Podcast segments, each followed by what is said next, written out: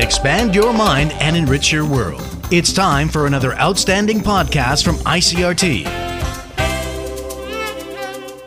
I'm Nancy Sun with today's episode of EZ News.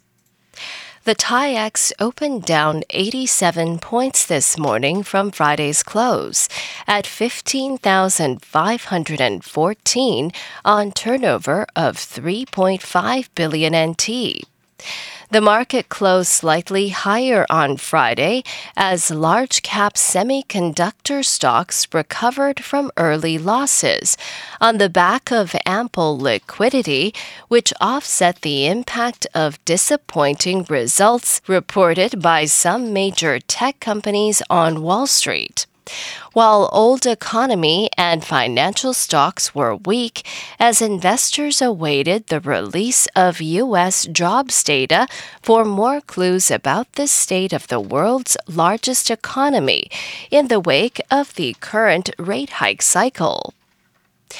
Members of legislative delegation are visiting the UK this week in an attempt to boost support for Taiwan's bid to join the Comprehensive and Progressive Agreement for Trans-Pacific Partnership. The delegation is being led by KMT lawmaker Johnny Chiang, who heads the Taiwan UK Interparliamentary Amity Association. The group also includes KMT lawmaker Ma Wen-chun, Wen Yu-hsia, Wu Si-huai, Sandy Yu, and Wu Yi-ding. Taiwan's representative office in London says it has also organized a series of meetings.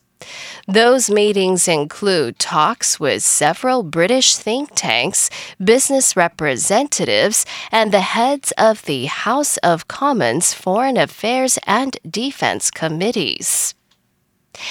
Emergency service personnel in Tainan say 12 people sustained injuries during last night's Beehive Fireworks Festival in the city's Yanshui district. Sunday was the conclusion to the two day event that sees thousands of people packing the streets as fireworks are launched from palanquins.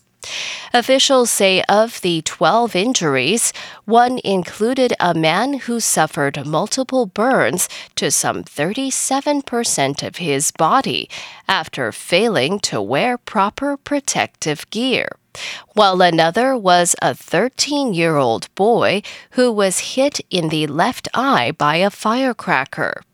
Both of them remain hospitalized.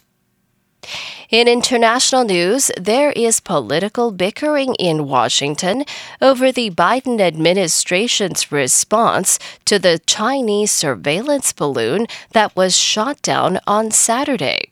AP correspondent Jackie Quinn reports. Never should have been allowed to complete its mission. Many Republicans, like Ohio Congressman Mike Turner on the House Intelligence Committee, say the administration was too slow to act. Sort of like tackling the quarterback after the game is over. On NBC's Meet the Press, he says the surveillance balloon should have been taken out long before it neared sensitive sites like nuclear silos in Montana. Senate Democratic leader Chuck Schumer on WABC says the White House handled it properly, waiting until until the device was over water. We protected civilians.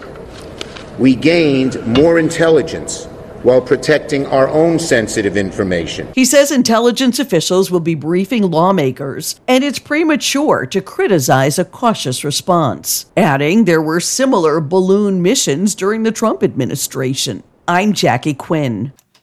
And Pope Francis is planning to visit India next year and is studying a possible trip to Mongolia later this year. Francis outlined his upcoming travel schedule during his flight back to Rome from South Sudan. The Pope also confirmed that he would be in Lisbon, Portugal for World Youth Day the first week of August and in Marseille, France on September 23rd. Francis spoke to reporters after a six day visit to Congo and South Sudan, where he was joined in the South Sudanese capital by the Archbishop of Canterbury and the moderator of the Church of Scotland. The Catholic, Anglican, and Presbyterian leaders made a joint visit to push South Sudan's political leaders to make progress on implementing a stalled 2018 peace accord that ended a civil war following the country's 2011 independence from Sudan. And that was the ICRT news. Check in again tomorrow for our simplified version of the news uploaded every day in the afternoon. Enjoy the rest of your day. I'm Nancy Sun. Hey there. I hope you've enjoyed today's episode. If you'd like to hear more from ICRT, you can check out our other podcasts. We've got Taiwan Talk, where we chat with a new guest every Monday, Taiwan This Week, a roundup of the news in Taiwan every Friday, and English in the News for useful English expressions explained in Chinese. For some lighter news in both English and Chinese, check out News Bites and News for Kids. And if you enjoy them, tell a friend. Thanks for listening.